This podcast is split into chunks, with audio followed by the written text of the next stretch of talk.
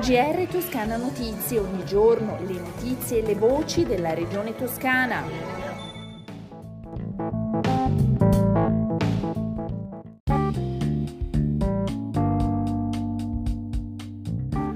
Gentili ascoltatrici e ascoltatori, bentornati all'ascolto del GR di Toscana Notizie.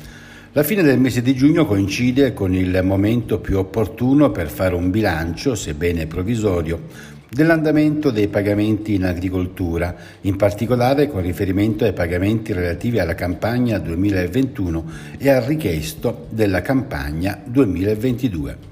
Anche quest'anno ammontano a circa 250 milioni di euro i pagamenti 2021 che la Regione Toscana ha erogato tramite Artea su domanda unica e PSR a superficie per la campagna 2022 invece sino ad oggi sono 51.000 le domande presentate per un richiesto complessivo stimato di 253 milioni di euro. A fare il bilancio è la vicepresidente e assessora all'agroalimentare Stefania Saccardi ad un giorno dalla chiusura dei pagamenti che saranno completati il 30 di giugno. E sono 4.543 i nuovi positivi al coronavirus in Toscana nelle ultime 24 ore, 48 anni l'età media, 12 i decessi. I ricoverati complessivamente in tutta la regione sono 395, 31 in più rispetto a ieri, di cui 13 in terapia intensiva, in questo caso uno in meno. Radiografie, ecografie, prime visite di neurochirurgia, nefrologia e ginecologia.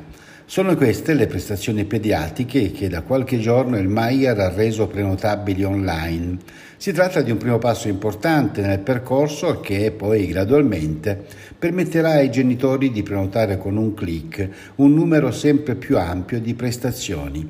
A supportare l'azienda ospedaliera universitaria Mayer per tutte le azioni correlate all'aggiornamento tecnologico dei sistemi CUP, compresa l'attivazione del CUP 2.0 regionale, è stato il Dipartimento Tecnologie Informatiche di Estar.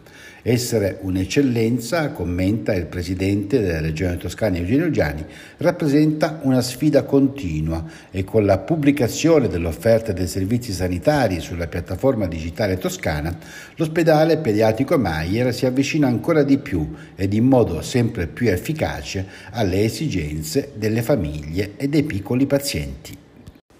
Una dimostrazione di come funzionano i mezzi antincendio boschivi si è tenuta negli spazi esterni di piazza Aldo Moro a Capannori.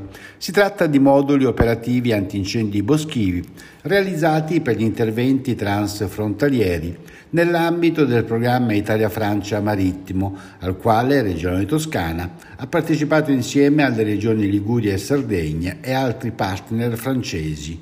Era presente, tra gli altri, la vicepresidente della Regione Toscana e assessora all'agroalimentare Stefania Saccardi. E a proposito di incendi, un incendio è scoppiato in località Villa Erbaia, Montecarelli, nel comune di Barberino di Mugello, in provincia di Firenze. Le fiamme hanno interessato una zona densamente boscata che fa parte dell'area di pregio naturalistica di Panna.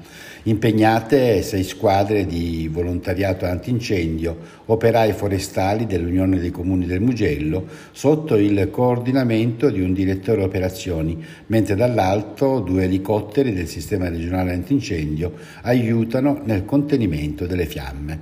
Si ricorda che è in atto il divieto assoluto di abbruciamenti di residui vegetali agricoli e forestali su tutto il territorio regionale e che è necessario porre massima attenzione nelle operazioni agricole in corso in questi giorni.